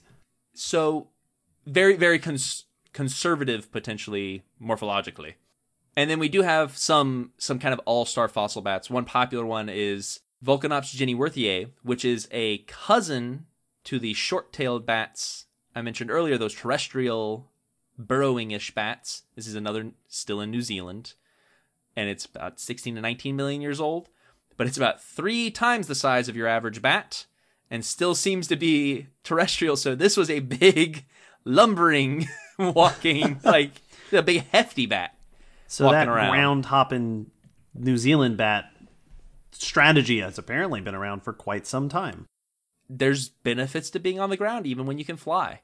So we do have some interesting fossil bats. We have a a glimpse through time from when they seem to have been fairly early on to now, but we have big old gaps. What's fascinating about those is that most of them seem to be very similar to their modern counterparts. And that's really one of the big ones. And this this makes it hard to determine okay then well, how did those similar features come about? If all fossil bats apparently can fly, when did they start flying? So let's talk a little bit about bat flight because there's there's a lot of questions here, there's a lot of cool features. So first and foremost, we as we've determined, it seems bats have been flying for 50 million years and pretty much with the same strategy and and setup. Bats have several features that allow them to fly. The obvious ones is elongating the hand bones and the arm bones and spreading a membrane out between those. Their membrane also goes from the the each finger to the back legs and then for most bats between the legs to connect to the tail or the other leg because there are some effectively tailless bats. But in between all the limbs for the most part and in between each of the digits with the thumb being free for clinging onto stuff. Right. So they make this sort of hang glider. It looks like Batman. Like when when Batman does the gliding Yes, thing it and does. it's just a big triangle shape. That's basically what a bat does. and that the bats also have very thinner cortical bone, which is the outer dense surface layer of bone, and this likely protects from the torsional, the twisting stresses of the flapping motion. So they've adjusted the bone. They also have much thinner bones, just much frailer bones, reduced for lightweight uh, ability to get off the ground. Once again, if you're flying, you're fighting gravity less weight, easier to fly. They have reduced some of their bones down to such a ridiculous degree that they're basically not there. We made this comparison last time, but the ulna on their arm is just a little toothpick that is, for the most part, fused. So that's on your forearm. You have two bones there. One of their bones has effectively been evolved down to just a little strut. An interesting way that they've developed flight versus our other flying animals, birds that we have, our other flying vertebrates that we have today, is while birds connect their flying muscles to the chest, that keel on the chest, that breast meat that you get at KFC, bats connect most of their flying muscles to the shoulders, so they don't have a big, deep chest. Which I, I find very interesting because that also makes sense if you're clinging to stuff, you don't want this big thing sticking out. I don't know if that's the connection, but that's Yeah, but it makes sense. very different lifestyle. One of the things I learned while doing this research is that bats actually have small sensitive bumps called Merkel cells on the surface of the wing, and each one has a tiny hair in it that senses airflow to allow them to adjust in real time. Oh, Because when you have a big flexible hand for a wing, you have a big flexible wing, as we mentioned earlier. well, birds and insects have pretty static wings. Birds can fold it more than an insect can in the middle of flight, but bats, look at your hand right now and make it do something weird. A bat can do that with its wing. with its wing. Birds and insects often have a lot of passive changes happening. Yes. So insect wings, as they'll flap in some cases, the wind moving over them will change their shape in ways that helps them catch the air better. Whereas a bat is doing it actively. That's one of the, the observations that people studying the wings made is when you have feathers, your feathers can separate to let wind through and reduce drag when you're flapping up so that you're not pushing yourself back down. But when bats flap, their skin can fold, but they can also fold their wings past the dragged air. And because of the way their wings bend, they actually do get some lift on the up flap. Oh, cool. Bats are actually more efficient flyers than birds. Now, this is not to say that they're better flyers. They're not going to be able to just outdo every single thing. There are pros and cons to bat wings, but they use less energy while flying. They took bats, birds, and insects of similar size, so it would be a very small bat like a hummingbird and a large moth, and compared their flight mechanics and energy usage, and the bat used the least energy. So Interesting. bats are very efficient flyers compared to the classic flyers we think of as birds. They have a lot of abilities that these unique wings give them. One of them is a whole bunch of different flying techniques. So we talked about the different ways of hunting. Bats also have a lot of different ways of getting around in the air.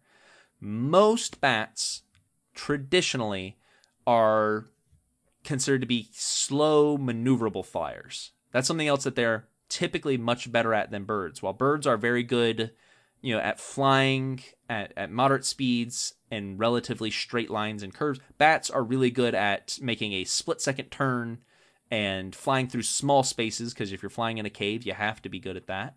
But that's not all bats. Some bats really break away from that.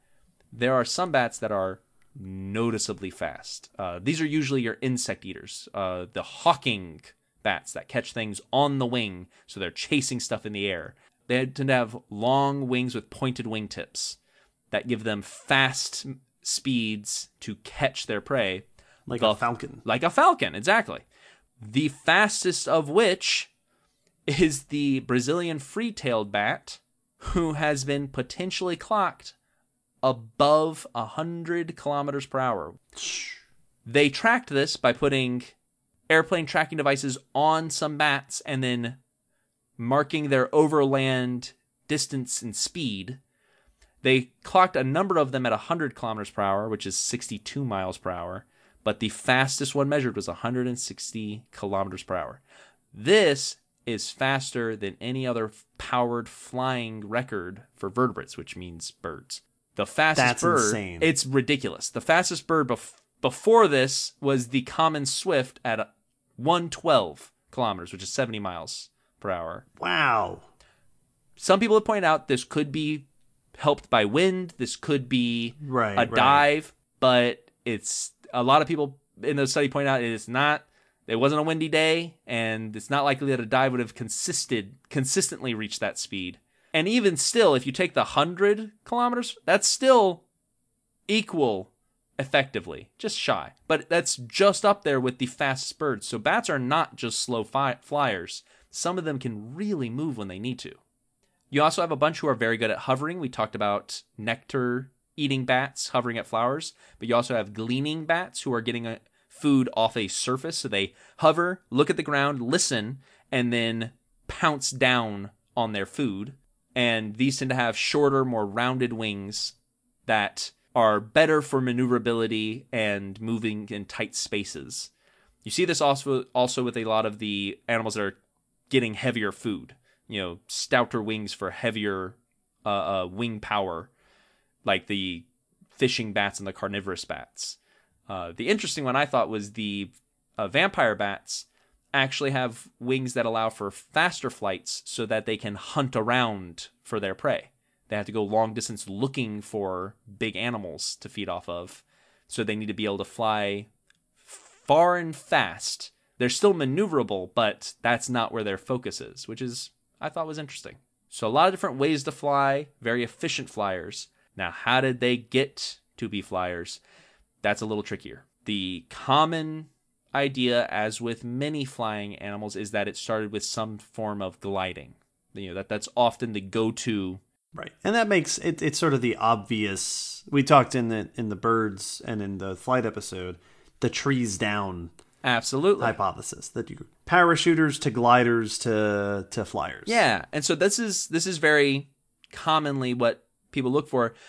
Not everyone agrees that this makes sense. A lot of people point out that there's no gliders in close relation to bats. Like there's not gliding animals within their overall, at least where they are right now, in the mammal family tree. There's also we haven't ever found definite evidence of gliders becoming flyers. Like, Also true. they also kind of point out that there's it's good to be a glider. You know, you don't have to adjust. Right. There's tons of uh, living gliders that that are super successful. They propose that perhaps it was a fluttering, the parachuting kind of method, but it was a fluttering method of flight evolution based off of when baby bats fall. Now, when the baby bat fell, fell it fell onto a pillow. When they fall, there is a the the researchers observed a video of the ba- baby bats fluttering their wings to control their descent. Interesting. So they suggested, mate, what if ancestral bats would be hanging on a tree or climbing on a cave wall and they'd see food and they'd pounce down at it and control their pounce down by fluttering their wings. So it's basically skipping the gliding stage, going from parachuting to flying. Yeah, you're you're you're controlled parachuting by flapping. Now the only issue here is there's no evidence for it. Uh, Right. It just is potentially uh, makes mm, a, hypothesis that makes sense. Sensible suggestion. but there's no direct evidence. We do see that in Onychonycteris, airfoil analyses of the fossil suggest it would have had a very kind of clumsy, undulating, fluttering flight. So not the the clean flying you see of bats today. But if we go with that somehow bats evolve flight, there is another question that needs to be asked because we have two big groups of bats and at least traditionally, this was a very common question when it was the megabats and the microbats. They also had different wings. One had two claws, one had one, uh, a single claw. The megabats also much, also have a much simpler shoulder joint compared to the complicated shoulder joint of microbats. So, two groups all fly different wings. Also, one echolocates, one doesn't. Did flight evolve once or twice? And one of the things that drove this is in the past there's actually a lot of uh, uh, potential support or at least people going with the idea that megabats evolved separately from a different group of mammals than microbats and were often placed with primates because, and this this even lasted into more recent days because if you look at the neural similarities, the nerve similarities between megabats and primates, they're fairly close, especially in the visual system. So this kind of leads us to one of three scenarios. Either there is convergent evolution between visual systems of primates and megabats, that they both came to the same eyesight system separately, and bats evolved flight together, or there is convergent evolution within flight between megabats and microbats, and the megabats and primates have some sort of connection, or improved vision was present in the ancestor for all of them and then lost in microbats. Now, since we've moved them away from primates, a lot of these primate connections go away, but the question of how flight evolved in the group and why we see such differences is still there. We still see really different vision systems, no echolocation, some you know echolocation, different wings. And when they were in two separate groups, that was nice and clean. But now we've kind of mixed them, so there's some echolocating bats on one side and the rest on the other. So now you have to ask, okay, well then, how did echolocation develop, and why is it so weird? So we're seeing that that phrase I mentioned before, mosaic evolution, that it's not as clean as this side gets these traits, this side gets those traits. There's mixes and matches. Now, the that flight debate that we just had was a fairly old debate. Nowadays, we we pretty much agree flight developed once, and bats have adjusted since then in one way or another we don't think that they evolved it separately. There's there's enough similarities and genetic and fossil evidence suggests it happened once, but just to give you an idea of how hard it was to parse it out just back when we had them in a slightly different section of the mammal tree. So, let's move on from flight and talk a little bit about echolocation, the question of when and how because we have early echolocating and seemingly non-echolocating bats and we have modern echolocating and non-echolocating bats. Well, when we say echolocating, typically we're talking about one type of echolocation, and that's laryngeal, larynx echolocation from the throat, from the vocal cords. Bats shout high-pitched noises and then listen for the reflection. Some can use through their nose, and the reason some of them we think have developed this is because once you catch prey, you're blind because you can't shout sounds anymore. while you're oh, chewing. So yeah. some have developed the ability to echolocate by sending sound out through the nose and direct it that way. cool. All of your microbats, all of the small nocturnal insectivorous bats have echolocation. Now, even if we move away from microbats, still the groups on either side that are your small nocturnal bats all have echolocation. But they are not the only ones who echolocate. Fruit bats do not have laryngeal echolocation. None of them do. But that doesn't mean none of them echolocate. The genus Go on. Rousettus has an echolocation that's created by tongue clicking instead of shouts. And that's how they navigate. That's amazing. But wait, it gets weirder. A less familiar and more recently truly recognized feature is that in many fruit bats and potentially all old world fruit bats, they can do a very rudimentary form of echolocation created by wing clicks. Now, this is not for insect hunting. This is I'm flying around at night and I need to know where a wall is so I don't run into it. Right. So are they like clapping their wings together? It's an it's a click as they flap. It's something in the wing that's clicking. And it didn't I didn't see if it was them hitting it, but it sounded like it was just a mechanism of the wing that creates enough of a click to tell them what's around them, but they don't know distance. So it's not as clean as the other echolocations. Uh, they could, you know, figure out that there is a wall there, but they're not going to be able to zero in. It is blank inches away. Whilst your laryngeal, your larynx echolocators can tell some of them which side of a spider web a spider is on. so well, and I, I assume that it's you have more control over the sound. and it's also more directed.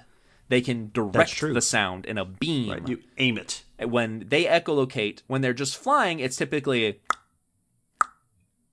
very Right. slow, very regular. I'm mapping out my location. Most bats don't send a second click until the first one's gotten back, so they don't muddy it.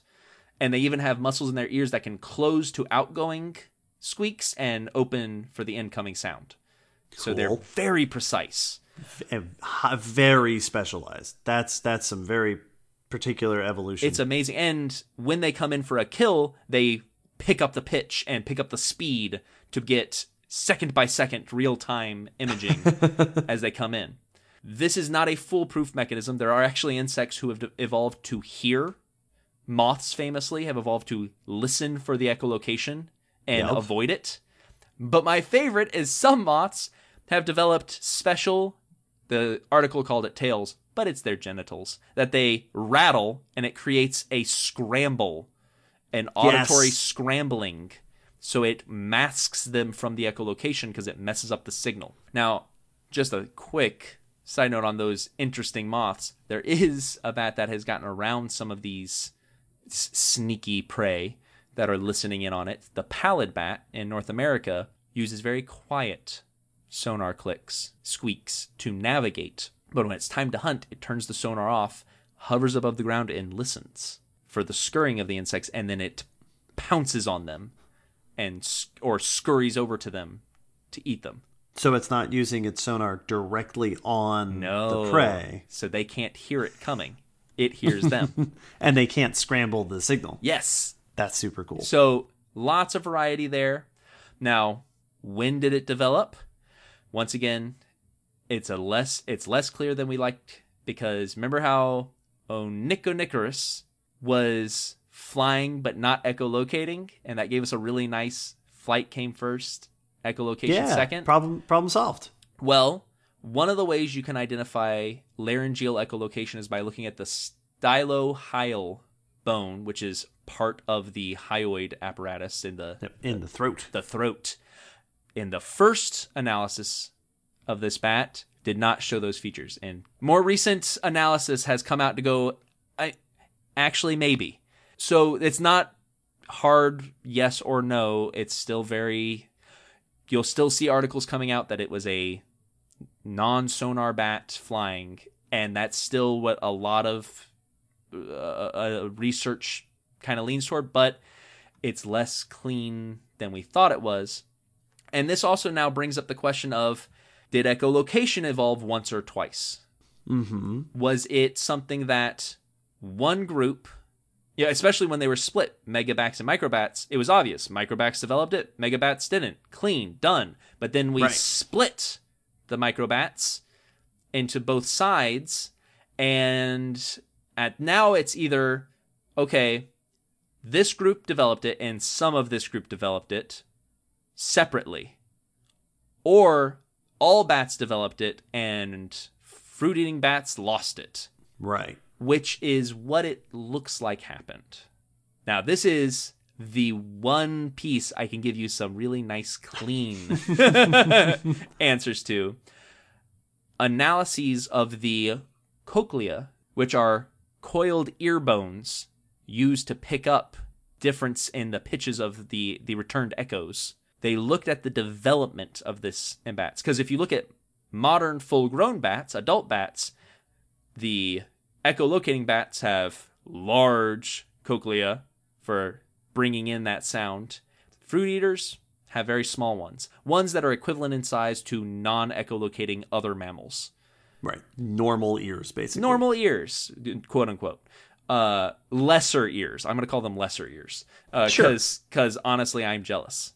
But if you look at the development, if you look at fetal bats, when they're first born, echolocating bats and non echolocating bats both have abnormally large cochlea, Ah. much larger than other mammals. But as they grow, while the other mammals and the echolocating bats stay proportionate, or in their growth rate, I mean, the non echolocating bats' cochlea grows extremely slowly. In fact, slower than any other mammal. So that by the time they're full grown, it's now proportionate in size to a normal, a lesser ear. So they all start with the same starting point. That vi- 65% larger cochlea. Yeah, yeah, that echolocating style cochlea, and then the fruit eating bats Lose it over time. limit development. Yeah, they they're just not developing it as as they would need to to echolocate. So this suggests that ancestrally there was an echolocating ancestor, and then And they the lost fruit it. eaters stopped developing it the same way. Hey, an answer to how a thing evolved in There bats. you go. And an even How cool. weirder add-on to that answer. There's one other group of echolocating mammals. There's a couple others like small ones that do it mildly, like clicking clicking small animal. But the one other group that's famous for it, and that's whales, which we've talked about. Forty-one. Whale echolocation is a little different. It purely comes out of the nose and is picked up by the lower jaw, while bats are mostly through the throat and through the ears. But the mutation that caused it seems to be identical. The genetic mutation that caused it was in the gene, the prestin gene, which plays a role in uh, detecting and the rebounding of echoes. It activates outer hair cells of the ear that allow them to hear high frequencies. When they looked at it, they found that the same mutations had happened in bats and whales separately to achieve this hearing that is likely a huge part of what allows them to echolocate. In fact, to the point that if you were to do a phylogenetic, a, a grouping study based off of that portion of the genetics, whales and bats group together. That is some insane convergent evolution. It's ridiculous. They did they took it one step further and they reconstructed, predicted what ancestral prestin might have looked like. And if that's accurate, the same 14 amino acid changes happened in both groups to get to the modern form. So like multiple numerous changes. Wow. It's crazy. Apparently, there is some severe selective pressure for that pathway or against other pathways. which is what uh, has been pointed out. This may suggest that there are only a few ways, or maybe only one way, to be a high functioning echolocating mammal. There may not be other options to be that precise. You know, we talked about other echolocators, Right. but not I can see through your body like an X-ray with dolphins, and I can figure out where a fish is underwater like bats. So pretty cool.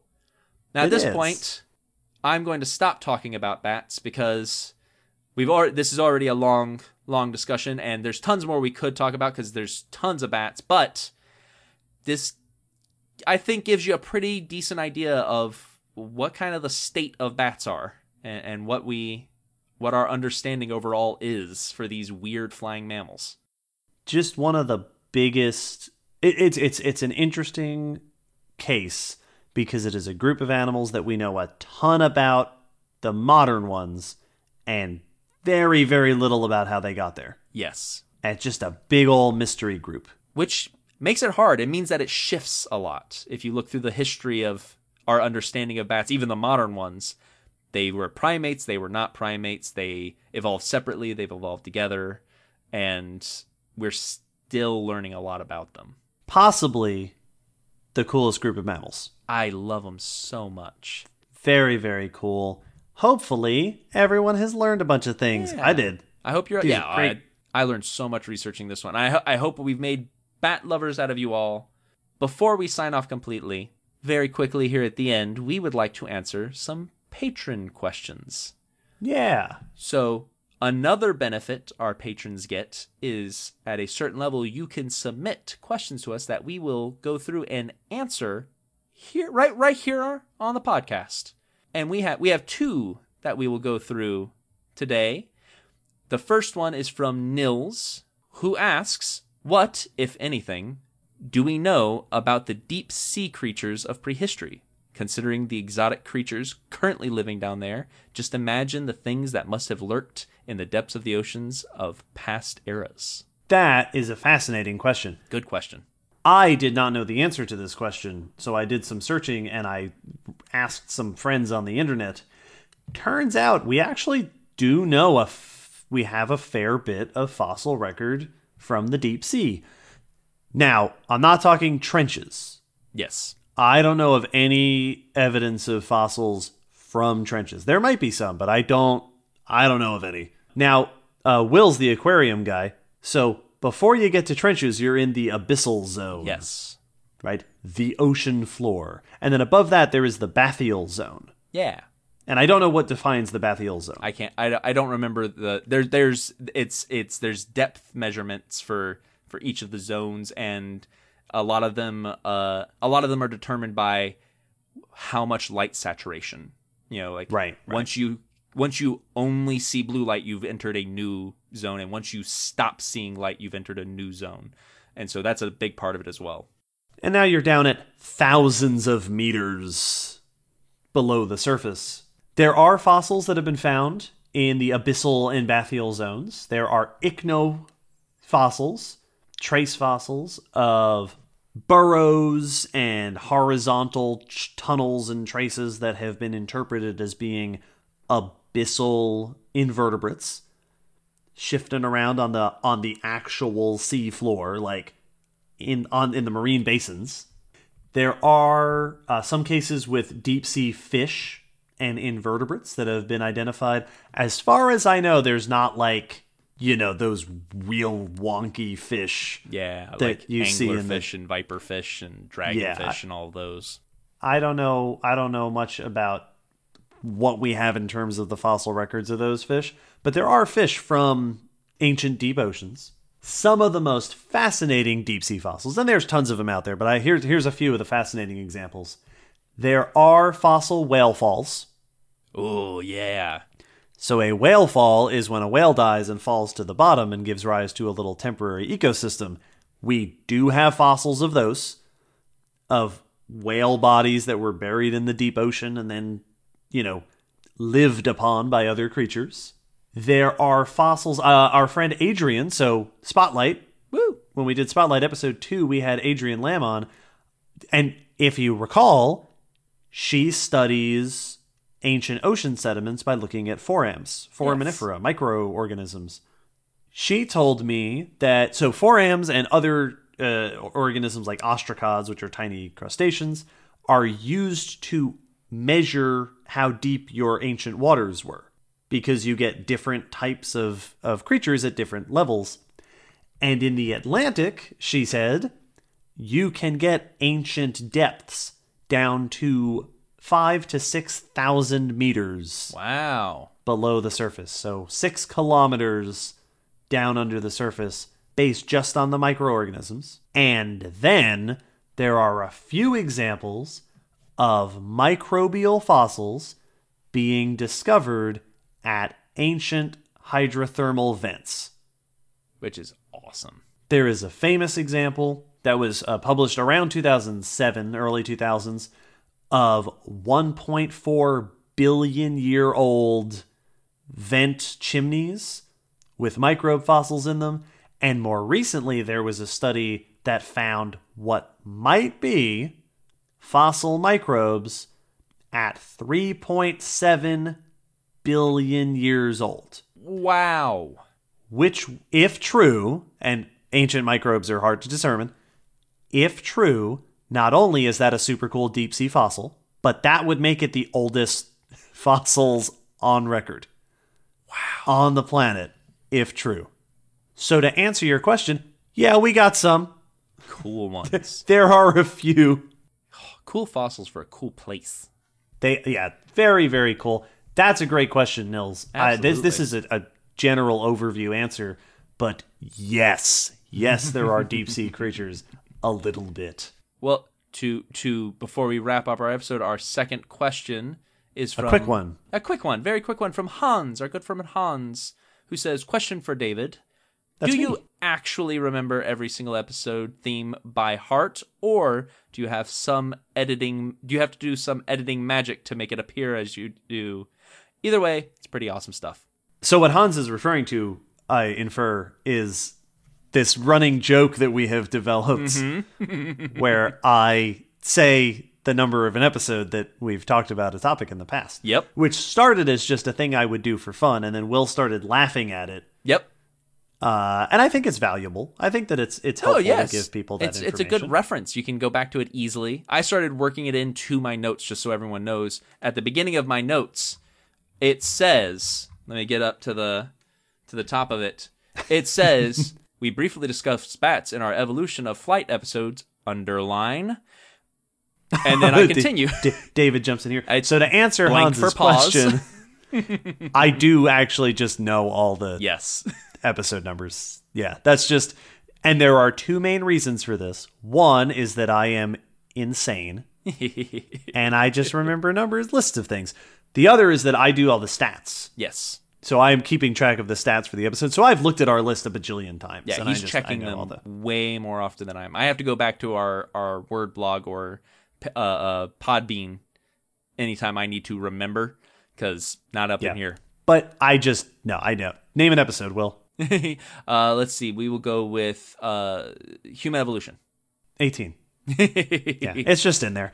Uh, so it's not editing magic, except for maybe at one or two times where I have just stumbled or forgotten something. There's been a couple of times I've caught him off guard. yeah, it's a, yeah. Sometimes I'm not paying attention. Yeah. I'm like, ah, blah, blah, blah, blah, I don't know and what it is. I- I- well, it's it's great because I'll mention, and we usually edit this down so there's not just long period, but I'll mention something, and then there'll be a moment of silence until David looks up and realizes I'm just staring at him. Yeah, and we talked about Antarctica in episode, and I go, Yeah. oh right, yes, eleven. That was episode eleven. Do your trick. So yeah, Dance. so yes, I just that's I'm just like that. That's just how I am. that's just how the David do. So thank you for your, your questions. Yes, thanks, friends. We love answering questions. As we've mentioned, we have uh, for our patrons. Uh, if you are subscribed at a level where you get the ability to ask questions, we now actually have a form. Yeah, you put it right in there So- and it sends it to us. Submit your questions. We will answer them on the podcast. But alas, we are at the end of the episode. So, thanks for listening, everyone. As usual, if anything in here sparked your interest and you want to hear more about it, send us a request. We've been basing all our episodes recently off of your requests, and we have a big long list that's just getting longer. So, send us an email, send us a message on social media. All the links will be available check out the blog post for more links and pictures. I'm going to put up a ton of links on this one and lots of cool pictures and videos. Check out our Patreon to support us there. And if you'd like to send us questions, check out the shop if you want to get any cool logo brand, uh, logoed items. And keep an ear out for bonus news coming out toward the end of this month or beginning of next, next month. Well, yeah, I'd say, it's around the Yeah. yeah. it's there. In a fortnight, we'll release another episode. as always every every two weeks thanks for sticking with us to talk about bats everyone This has been a lot of fun. Oh my God. And I didn't even do a Batman voice. I thought about it. i yeah no it's it's uh there there's too many to do and i can only really do the bad ones And so we we leave you with that. goodbye for now everyone see you next time Bye.